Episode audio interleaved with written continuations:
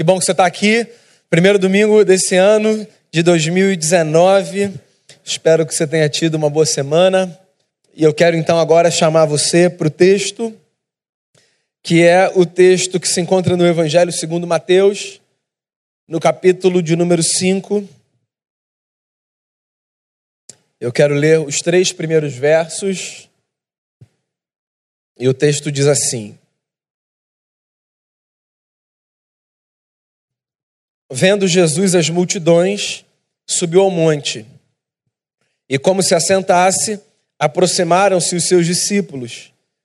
E ele passou a ensiná-los, dizendo: Bem-aventurados os humildes de espírito, porque deles é o reino dos céus. Essa é a palavra, e eu queria fazer uma oração e a gente começa então a refletir a partir do texto.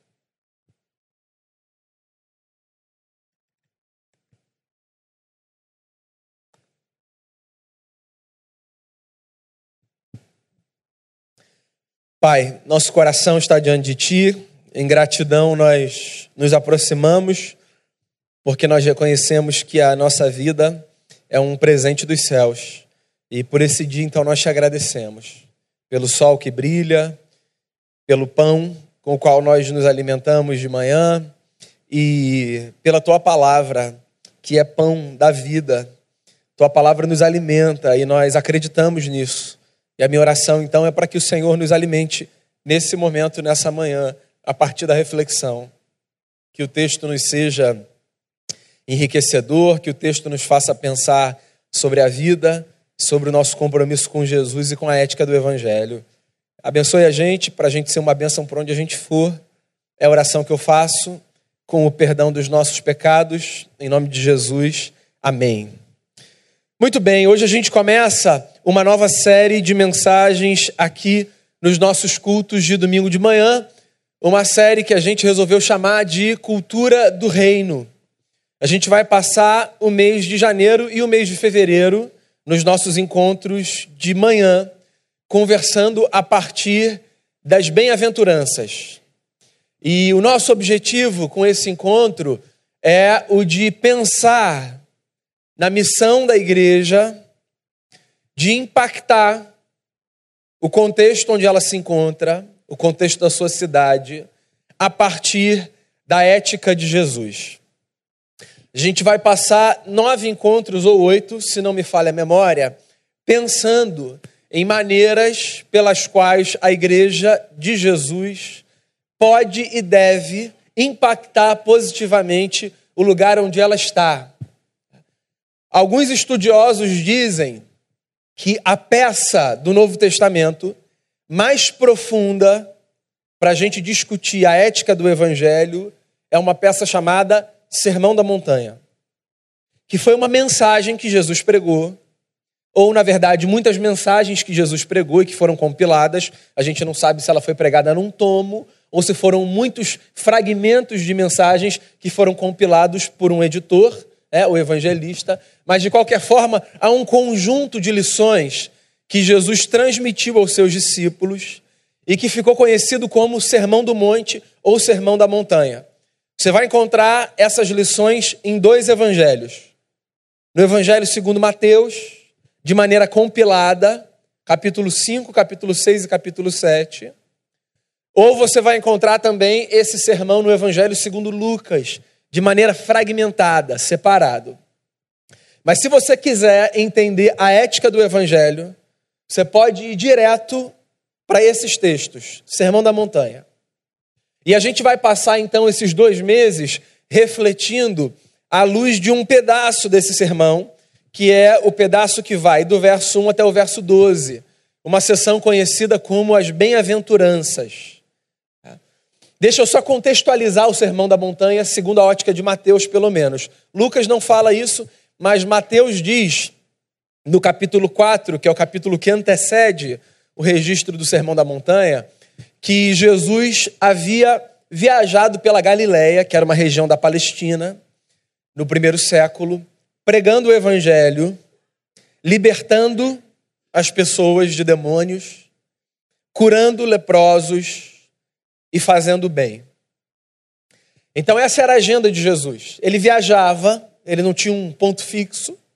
Ele viajava pelas vilas e pelas aldeias, parava nas sinagogas, que era esse lugar de ensino, e atuava na rua, nos encontros com as pessoas. E os feitos de Jesus ganharam fama em muitos lugares. O texto que antecede o Sermão da Montanha fala que a fama de Jesus tinha ido para além do Jordão. Jesus estava sendo falado na Síria, Jesus estava sendo falado na região ali da Galileia, por onde ele andava, numa região mais helênica, com uma cultura mais grega, conhecida como Decápolis, que era uma região formada por dez cidades muito pagãs, mas que estavam muito perto ali de onde Jesus vivia. Jesus estava sendo falado na Judéia, que era a região mais nobre da Palestina, onde estava Jerusalém. A fama do mestre corria por todos os lados. E o que, que acontecia? Aquele povo que vivia no contexto de Jesus era um povo que sofria muito. Quando eles começaram a ouvir a fama de Jesus e quando eles começaram a ver o que Jesus fazia, o que, que eles pensaram? Esse homem é um homem de quem a gente tem que estar perto, porque ele pode fazer alguma coisa pela gente.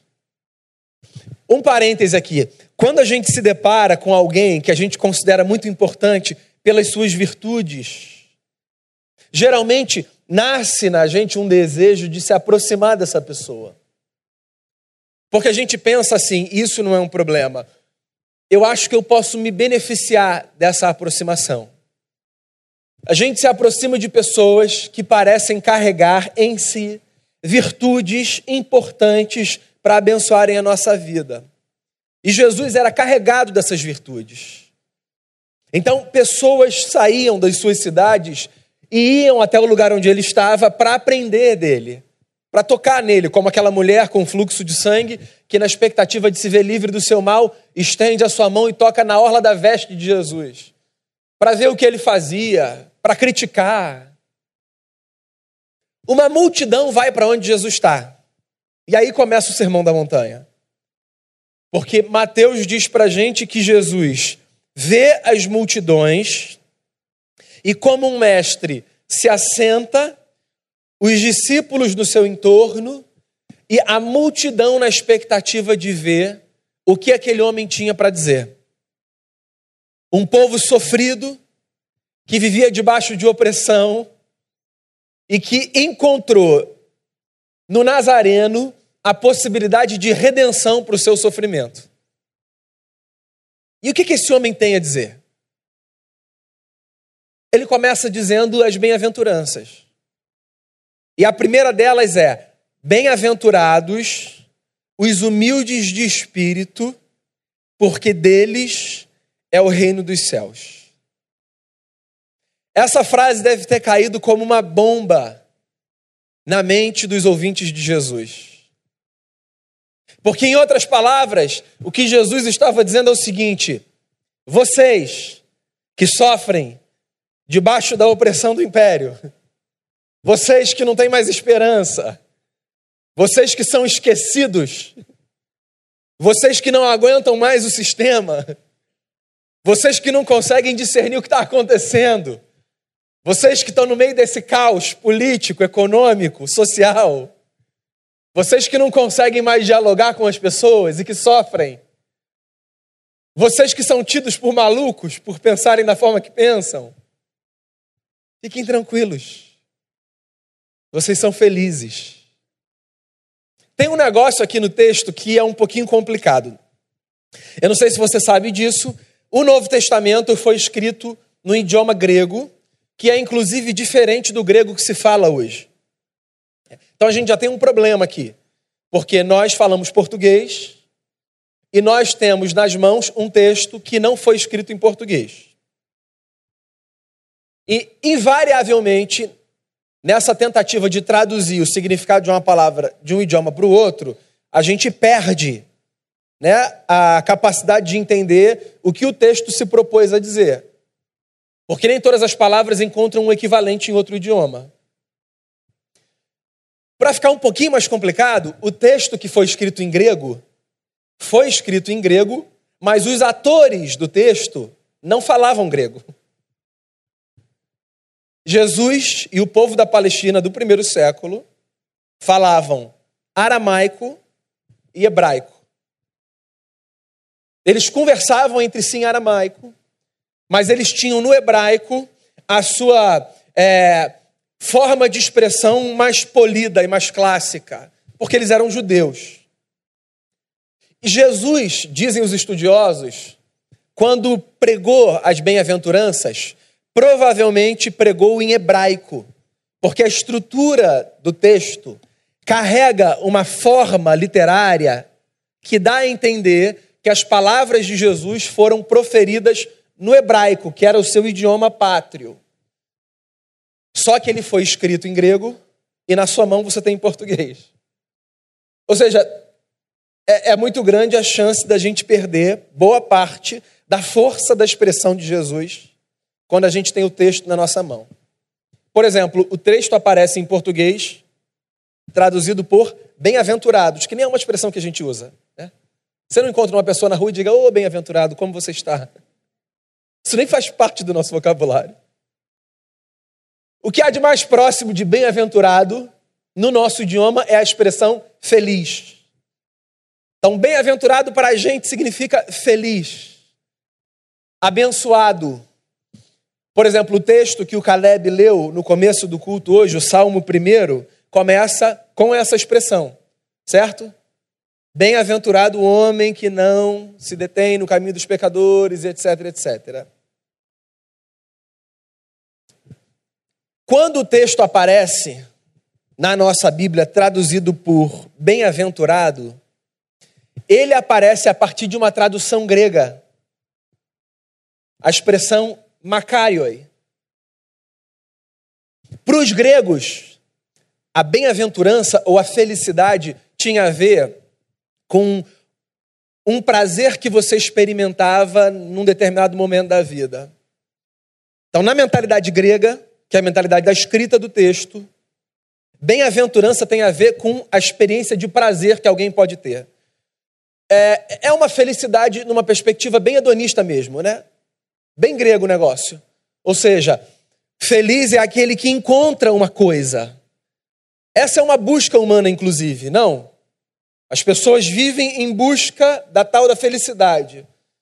E uma pergunta que impulsiona o ser humano nas suas jornadas é: o que, que eu posso fazer para encontrar felicidade? Então as pessoas fazem caminhos diversos com um fim. O objetivo de encontrarem essa tal felicidade que vai trazer sentido e plenitude para a vida. Essa mentalidade é uma mentalidade bastante grega. E o texto traduzido para a gente empurra a gente para ler as palavras de Jesus nessa direção. Só que Jesus não é um homem grego, Jesus é um judeu. E para Jesus, felicidade tem a ver com outra coisa. Bem-aventurado Macarioi. Dizem os estudiosos que, na verdade, a palavra que Jesus usa aí é a expressão hebraica ashrei, que também tem a ver com felicidade, mas de uma perspectiva diferente. Tem a ver com a felicidade que se encontra não quando você consegue atingir alguma coisa, mas com a felicidade que você encontra quando você se propõe a seguir em marcha numa mesma direção no curso da sua história. Eu não sei se você percebe, mas aí há uma compreensão completamente diferente de felicidade. Para Jesus e para o seu povo, felicidade tem a ver menos com algo que você encontra, uma espécie de um tesouro escondido, e tem a ver mais com uma jornada que você trilha. Usando a expressão hebraica e não a expressão grega, talvez a melhor tradução, então, do discurso de Jesus não seria bem-aventurado, mas seria em marcha. Jesus olha para aquela gente que sofre e ele diz assim: marchem, continuem a marchar, continuem a caminhar, avancem. Jesus é um judeu. E os judeus tinham em Moisés a sua referência máxima. E existe um episódio nos textos de Moisés bastante emblemático. Enquanto o povo é perseguido pelos exércitos de Faraó, depois de 400 anos de sofrimento no cativeiro, num determinado momento eles se deparam com uma cena muito angustiante. O mar está diante deles, o exército de Faraó está atrás. Eles olham para o seu líder Moisés e eles dizem assim: o que, que a gente faz? A gente para e ora? Pergunta para Deus. E aí vem a resposta de Deus para Moisés: Diga ao povo que marche. Outra história muito emblemática de um idoso chamado Abraão, que é convocado a sair da sua terra para ir para um lugar desconhecido e que carrega no coração uma expectativa. A expectativa de que existe uma jornada que é desconhecida, mas que vale a pena. Abraão, sai da tua terra, sai da tua parentela, deixa a casa dos teus pais e vai para a terra que eu vou te mostrar. E esse homem, sem saber que terra é essa, sai e marcha. O evangelho de Jesus se constrói a partir de uma tradição. A tradição que acredita na força da marcha. A tradição que acredita que na vida é possível não apenas nós encontrarmos a felicidade num determinado lugar, mas nós construirmos a felicidade enquanto nós marchamos por uma estrada numa mesma direção a partir da nossa fé. Ano passado nós perdemos um dos grandes teólogos contemporâneos, talvez o teólogo com o coração mais pastoral que o século XX barra século XXI no seu início conheceu, um homem chamado Eugene Peterson. Morreu no final do ano passado. Tem uma frase do Eugene Peterson numa de suas obras que é belíssima, pela simplicidade e pela força que ela carrega. O Peterson disse o seguinte certa vez: que a fé nada mais é do que uma longa jornada de obediência na mesma direção. Viver por fé é isso. É conseguir construir uma longa jornada de obediência numa mesma direção. E eu acho que Jesus fazia parte do grupo de pessoas que acreditavam nisso. Porque ele olha para aquela gente e ele diz: em marcha, ashrei, sigam, continuem, avancem. E talvez seja isso que a gente precise ouvir no começo de um novo ano. Talvez seja essa uma lembrança necessária num cenário de sofrimento, de caos, de incertezas, de pontos de interrogação, de muitas dúvidas, num cenário de conflitos de ódio como linguagem religiosa, de ódio como linguagem política, de ódio como linguagem familiar. Num cenário de novo, talvez a gente precise ser lembrado de que o nosso povo se constrói na sua ética a partir dessa convocação. A convocação para que a gente marche, a convocação para que a gente avance a convocação para que a gente continue a caminhar. É isso aí. Para de olhar para a felicidade apenas como um baú de tesouro que está no final de algum lugar e que você precisa encontrar.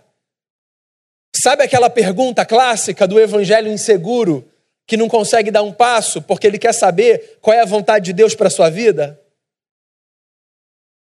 E aí ele não anda para lugar nenhum e não segue para direção nenhuma, porque ele só quer se mexer quando ele descobrir a vontade de Deus para a sua vida? A lógica desse discurso é meio doida. A estética é interessante. A estética é muito piedosa, inclusive. Pensa, você fecha o olho e ouve essa frase.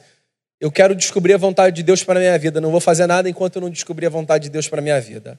Ah, do ponto de vista estético, essa frase é muito bonita, né? Porque ela revela uma piedade e uma dependência de Deus. E nesse sentido, ótimo. Só que tem um outro lado da jornada, que é o seguinte: Nós não somos eternamente crianças que precisam perguntar o tempo todo para que direção precisam ir, porque não conseguem discernir pelas suas próprias faculdades qual é a direção que se deve seguir. Nós somos chamados para uma fé madura. E a fé madura nos faz acreditar na presença de um Deus que vai com a gente por onde a gente for. E a fé madura nos coloca no lugar de fazermos escolhas, sabendo que Deus nos abençoa e que nós lidaremos com as consequências das nossas escolhas. Mas que Deus está com a gente, é uma verdade. Deus não deixa de estar comigo quando eu faço uma escolha errada, Deus está comigo. Eu só imagino que Ele lamente a escolha que eu fiz e me cerque de pessoas sábias que vão me ajudar a fazer uma escolha diferente, melhor da que eu fiz. Mas não tem esse negócio de onde é que Deus está? Deus não está comigo. Deus está com a gente. Quando a gente faz a escolha certa e quando a gente faz a escolha errada. E por sinal, existem cenários que é muito nítida a diferença entre a escolha certa e a escolha errada. Mas há outros cenários que, vamos combinar, não são cenários de duas portas. E para onde você vai? Há muitas escolhas que podem ser feitas. Eu gosto de pensar nesse negócio vontade de Deus muito menos como uma porta com sim, uma porta com não, e muito mais como esse espaço com limites que são as balizas que o evangelho coloca e com muitas possibilidades de escolha. E eu vou seguir para cá, ou vou seguir para lá, ou eu vou por aqui. Dentro dessas balizas, que são os valores do evangelho, que compõem a minha ética, e eu preciso acreditar que Deus vai me abençoar e que Deus vai comigo. E que se eu fizer uma escolha errada, eu vou contar com o perdão, com a bondade, com a misericórdia de Deus para eu refazer a minha história. Obviamente, arcando com as consequências das minhas escolhas. Mas eu preciso fazer escolhas, eu preciso marchar. Eu até entendo a palavra de Jesus. Em marcha. Porque um povo que sofre acaba sendo também um povo que tem muito medo de andar. O sofrimento tem esse efeito colateral. O, o sofrimento, ele tem o poder de petrificar a nossa vida. Então, quando eu faço escolhas que me machucam, ou quando eu estou em cenários onde escolhas são feitas por terceiros que me afetam e me machucam, eu começo a criar mais resistência. E eu já não sei se eu devo ir ou se eu fico. E às vezes eu quero ir, mas eu me tranco. E eu fecho a porta. E eu passo cadeado. Porque lá fora é muito assustador. E porque eu já vivi um negócio parecido, e aquele negócio me feriu. O sofrimento tem essa força. Tem uma fala do C.S. Lewis num livro lindo dele chamado Os Quatro Amores, que é uma das falas mais poderosas do C.S. Lewis. Que ele fala exatamente isso, né? Eu não vou saber replicar aqui ipsis literis porque é um parágrafo inteiro. Mas ele fala assim: se você quer proteger o seu coração das feridas do amor, tranque-o num cofre, lacre-o e mantenha-o ali. Não ofereça o seu coração nem mesmo a um animal Proteja-o de tudo e de todos. Mas saiba do seguinte: ali, trancado, protegido, ainda assim ele vai se destruir, se desfazer. E ele arremata o parágrafo dizendo assim: o único lugar além do céu onde nós estamos protegidos das feridas do amor é o inferno. Porque, meu amigo, amar significa necessariamente abrir o seu coração para os sofrimentos da vida que são inerentes. Inerentes. E se a vida consiste nessa jornada, com essa convocação divina de que nós marchemos, nós precisamos nos lembrar de um negócio: nós vamos sofrer. Vamos sofrer, é inevitável. Agora, nós não precisamos sofrer um sofrimento que nos destrua, porque a graça do Evangelho nos possibilita lidar com o sofrimento de outra forma. Só que nós precisamos ouvir as palavras de Jesus. Continuem marchando. Não desistam. Não desistam. Não desista da sua família, não desista dos seus círculos de amizade, não desista do convívio da igreja. Graças a Deus passou essa fase. Começo dos anos 2000 veio uma onda de desigrejado e, e de valorização desse negócio de ser desigrejado. Então, houve no começo dos anos 2000 uma espécie de glamour em torno desse negócio de sou cristão, apesar da igreja. Não preciso de uma comunidade de fé. E eu até entendo é, as razões que levam pessoas a se afastarem de comunidades de fé. Há um livro escrito por uma jornalista brasileira chamado Feridos em Nome de Deus, que é um livro que vale a pena você ler. Tem um outro livro de Philip Ansem chamado Sou Cristão apesar da Igreja, que vale a pena você ler. São textos que falam é, das lutas de se viver numa comunidade de fé.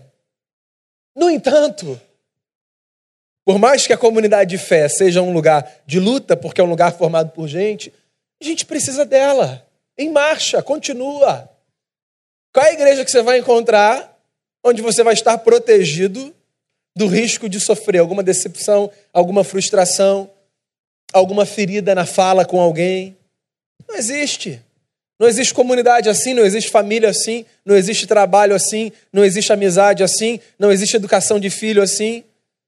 Não existe absolutamente nada, governo assim, porque a vida é essa jornada que nós construímos, e ao construirmos essa jornada, nós fabricamos felicidade e recebemos felicidade, e, e seguimos numa mesma direção, em obediência.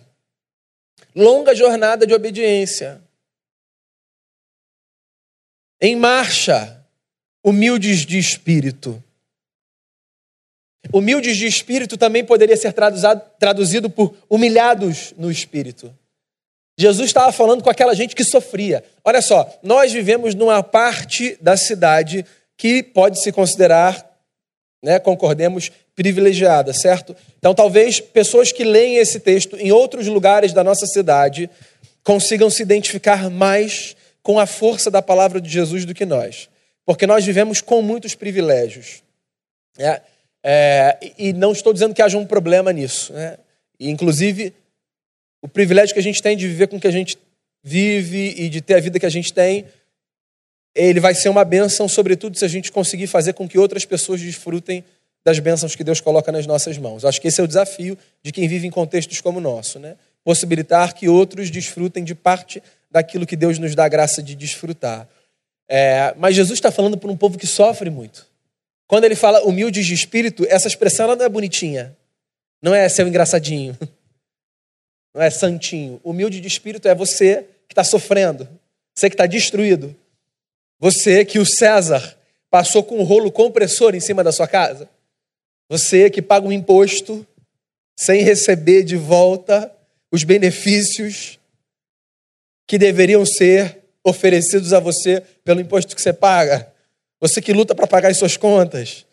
Você que sofre até o fim por causa de uma vida que pode ser expressa a partir da metáfora de um leão que se mata a cada 12 horas, dois por dia. Não, continue andando. Continue andando. Você que sofre. Se a gente pudesse viver sem sofrimento, seria muito melhor muito melhor. Se a gente não precisasse chorar por nenhuma coisa que não fosse o choro da alegria. Tem um é, uma poesia do Eduardo Galeano, que morreu há poucos anos, né? escritor uruguaio, que é uma das poesias mais lindas que eu já li na minha vida. Se chama O Direito ao Delírio. Você encontra, inclusive, ele declamando essa poesia é, no YouTube, num programa de televisão.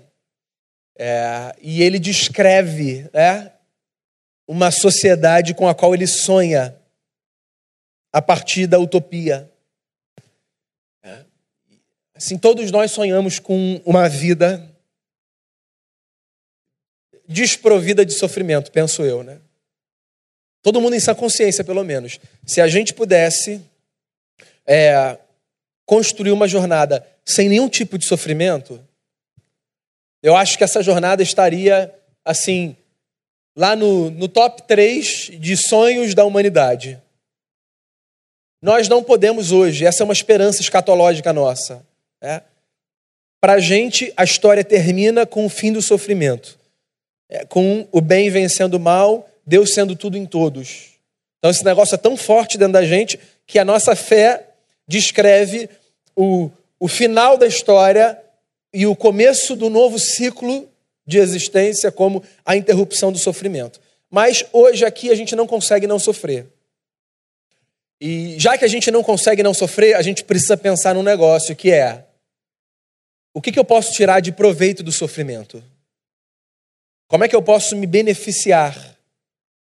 É nesse cenário que é um cenário em que sofrimento faz parte da história. E eu fico pensando nos efeitos colaterais positivos que a gente pode tirar das experiências. E tem um que para mim é muito claro. Eu acho que o sofrimento tira casca da nossa vida. Sabe aquela casca que, que é dispensável? Não é a que protege, é a que te, que te tira a mobilidade. O sofrimento faz isso.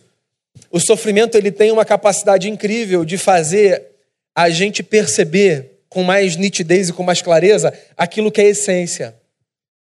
O sofrimento, ele separa o fútil do essencial. Quando a gente passa por períodos de sofrimento na vida, por exemplo, a gente consegue ressignificar a história com muito mais facilidade e com, mais, com muito mais profundidade. Verdade ou mentira? Quando você perde alguém que você ama, você faz algumas reflexões que te levam a pensar em coisas do tipo: Pô, quanto tempo eu perdi com coisas que eram superficiais? Quantas palavras eu poderia ter dado e não dei? É, quantas palavras eu poderia ter recolhido e não recolhia? Quando você perde um emprego, você faz reflexões sobre o uso dos seus recursos. O sofrimento, ele tem essa força, essa capacidade de tirar casca e de fazer a gente lidar de maneira mais nua e mais crua com o essencial. Aí uma outra frase do C.S. Lewis que eu acho linda, ele diz assim: O sofrimento é o megafone de Deus em um mundo ensurdecido. Então, nessas horas de sofrimento, a gente consegue ouvir Deus com mais clareza, e Jesus está dizendo isso. Continuem andando, vocês que sofrem. Porque existe, por mais estranha que isso pareça, uma virtude no sofrimento, existe uma beleza. As poesias mais lindas foram escritas nos momentos de luta. Os romances com mais força, os grandes clássicos da história, surgiram nos momentos de dor das pessoas. Existe alguma coisa no sofrimento que limpa a gente do que é superficial, do que é fútil, do que só é aparente. Não que eu ache que agora a gente deva fazer um ódio ao sofrimento e dizer sim, Senhor, nos faça sofrer. Esquece isso. Vamos tentar continuar vivendo com o menos de sofrimento possível. Mas, considerando que o sofrimento é inevitável, que ao menos na hora que a gente sofrer, a gente não fique paralisado, petrificado. Que a gente continue a caminhar, ainda que seja arrastado, ainda que seja com força. Que a gente continue em marcha em marcha os pobres de espírito. E aí Jesus arremata dizendo: Porque de vocês é o reino de Deus. Que é a frase da primeira bem-aventurança e é a frase da última bem-aventurança. Então Jesus começa as bem-aventuranças dizendo: O reino de Deus é de vocês. E ele termina as bem-aventuranças dizendo: O reino de Deus é de vocês. Porque nós somos um povo que carrega no peito uma esperança. E a nossa esperança não pode estar limitada às coisas dessa era.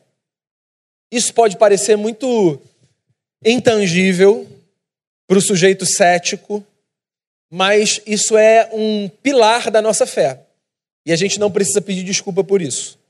É, nós vivemos num tempo onde o niilismo ganha muita força essa visão de mundo que acredita que tudo se resume ao aqui e ao agora. e que depois do aqui e do agora tudo vai explodir, sumir. Então nós precisamos desfrutar de maneira bem existencial e, na medida do possível, de maneira bem carnal. Essa é a filosofia forte no nosso tempo do que há, porque depois não há mais nada, só há vazio. Nós não somos dessa gente. Nós cristãos carregamos uma esperança escatológica no peito. Nós acreditamos na experiência de um reino vindouro. O reino de Deus, ele carrega duas dimensões. Uma dimensão presente e uma dimensão futura. E nós vivemos a partir do movimento entre essas duas dimensões. Nós vivemos tentando trazer o céu para a terra e nós vivemos na expectativa de que quando formos para o céu, nós desfrutemos de um novo momento da vida que a gente não consegue nem conceber. Reino de Deus. Para aquele povo que sofria, é como se Jesus estivesse dizendo o seguinte: não esperem muita coisa de Roma. Não esperem muita coisa do governo. Não esperem muita coisa do César. Não esperem muita coisa de Herodes. Nós somos cidadãos de um outro reino. As nossas expectativas precisam estar para além. Precisam estar para além. Ou nós morreremos de angústia porque nós já vivemos o bastante e nós já lemos o bastante de história para descobrirmos que se as nossas expectativas estiverem apenas nos governos desse mundo, nós morreremos de angústia. Então, num tempo em que religião e política se misturam, como poucas vezes visto na história do nosso país, num tempo de expectativas messiânicas postas sobre líderes governamentais, num tempo em que nós tratamos os nossos governantes como redentores e que expressões teológicas, inclusive, são usadas pelos nossos representantes para falarem sobre o futuro do nosso país, num tempo em que se diz redenção, num tempo em que se chamam pessoas de Messias, não pela força do nome, mas pela expressão religiosa do termo nós precisamos nos lembrar que nós somos povo que tem no reino dos céus a sua promessa. Nós somos gente que coloca a sua esperança para além. Paulo disse isso. Se a nossa esperança se resume ao que há nessa terra, nós somos os mais infelizes dos homens. Nós somos a gente da ressurreição. É por isso que nós lamentamos e choramos o sofrimento, mas nós continuamos em marcha. A gente chora as injustiças da vida. A gente chora quando os nossos familiares não recebem um atendimento num hospital público ou privado que poderiam receber. A gente chora quando as crianças não comem merenda numa escola. A gente chora quando alguém da nossa família sofre a violência. A gente chora porque a gente é de carne e osso e porque o sofrimento faz parte da nossa vida. Mas a gente não morre de angústia porque a gente continua em marcha. A palavra de Jesus é em marcha. Construam felicidade, continuem caminhando. O reino de Deus é de vocês. A esperança de vocês precisa estar para além. Nós não queremos ser contados entre os infelizes que só olham para essa vida e apostam todas as suas fichas no que há aqui. A nossa redenção vem de Jesus, que venceu a morte, está sentado à destra do Pai e reina. É lá que está o nosso tesouro. Lá onde não há choro. Lá onde a gente vai cantar hino de louvor. Como expressão de uma alma que celebra o triunfo da vida sobre a morte. Em marcha. O reino de Deus é de vocês. Olha para cima. Mas olha para cima a partir de um desafio não apenas o de esperar o grande dia chegar. Olha para cima, a partir do desafio de fazer com que hoje, nessa terra, na medida do possível, e ainda que de maneira muito incipiente, cada pedaço de chão tenha a chance de parecer, para os homens desse mundo, uma experiência celeste o reino de Deus, agora e futuro. Eu acho que foi o ano de 2012 que nós perdemos Dom Robson Cavalcante, um dos grandes líderes que nós tivemos aqui no Brasil. É dele a seguinte frase: A missão da igreja é trazer para o aqui e o agora a maior densidade possível do reino de Deus que está ali e além. Você entende isso? A missão da igreja é trazer para o aqui e o agora a maior densidade possível do reino de Deus que está ali e além. Ou seja, a nossa utopia que faz com que a gente avance é fazer com que cada pedaço de terra tenha a cara do céu. É isso. A nossa utopia é fazer com que a nossa casa, que está construída nessa terra, tenha a cara de céu. E com que o nosso trabalho, que está nessa terra, tenha a cara de céu. E com que as nossas conversas, que são travadas nessa terra, pareçam conversas celestes. E com que as pessoas já não saibam mais se elas estão no céu ou na terra, porque um milagre aconteceu. Céus e terra se beijaram e se encontraram no espaço e na história. Por quê? Porque um povo que sofre continua marchando, semeando o amor de Jesus, movido por uma esperança nosso. Nosso e de quem mais quiser fazer parte dessa história é o reino dos céus. A ética de Jesus e a transformação da cidade. Eu acho que começa por aí. Continua marchando. E continua construindo felicidade. Para de olhar para aqui ou para lá e de apontar e de dizer a felicidade, ó, tá ali, ó, na casa do meu amigo, eu vou lá. A felicidade está naquela vida ali, ó, eu acho que eu vou sair da minha, eu vou para aquela. A felicidade está do outro lado ali do muro, eu acho que eu vou para lá. Para, esquece isso. Segue, segue. Segue em frente. Não ultrapassa as balizas do evangelho como pilar e faça a escolha que você tiver de fazer. E arque com as consequências das suas escolhas. Mas não fica parado. Esse negócio de estátua de sal não é para gente. A gente marcha. E a gente constrói com Jesus de Nazaré essa tal felicidade. Nosso e de muito mais gente. E de um número de gente que a gente não pode imaginar. E de gente que a gente nem pensou que fosse estar lá nosso e de toda essa gente é o reino dos céus. Vamos fazer uma oração?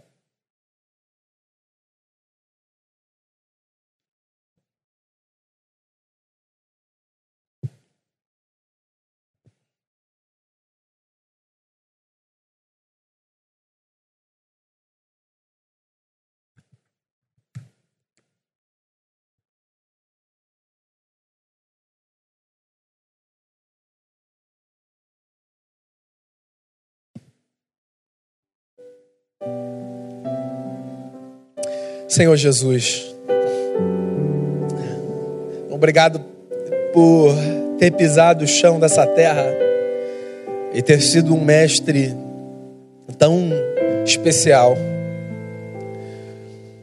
Obrigado por botar a cabeça de muita gente no lugar, a nossa inclusive. Nesse mundo a gente sofre de alguns devaneios, de algumas loucuras. Senhor, com essa sensatez de um bom mestre, aponta a direção e diz: sigam marchando. Deus, obrigado porque nessa jornada com o Senhor, felicidade é um negócio muito mais profundo do que a gente jamais conseguiu sonhar. Caminhar com o Senhor é maravilhoso. Essa certeza que a gente carrega, essa esperança de uma presença santa que a gente não pode ver. A gente nunca viu o Senhor. Mas se alguém perguntar se o Senhor está com a gente, a gente não tem dúvida para dizer: o Senhor está com a gente. É uma presença tão maravilhosa que ela é partilhada. Ela traz tanta segurança que a gente não quer só para a gente, a gente quer partilhar esse negócio. E é por isso que a gente fala do amor do Senhor. E é por isso que a gente procura viver da forma que o Senhor disse para a gente viver. Porque esse negócio é muito bom, Deus, essa presença. E eu queria agradecer o Senhor por essa presença. Agradecer ao Senhor, porque essa presença que impulsiona a gente para a vida. Que a gente continue marchando, Senhor. A minha oração é sobretudo por aqueles que desistiram de marchar. Que a gente continue marchando. Que a gente continue avançando. Como disse o nosso irmão, essa longa jornada de obediência numa mesma direção. Que o céu seja não apenas a nossa aspiração vindoura, que o céu seja o nosso desafio diário também. Que o céu que a gente espera seja um desafio para o céu que a gente pode construir. E que o reino de Deus, que já é nosso, seja essa realidade onde o nosso coração está posto. Porque aspirar por qualquer coisa que não é eterna, já disse o sábio, é eternamente inútil. Abençoe a gente para a gente ser uma bênção por onde a gente for. Bendito seja o Senhor pela palavra do Senhor. É a oração que eu faço, dando graças por tudo, em nome de Jesus. Amém.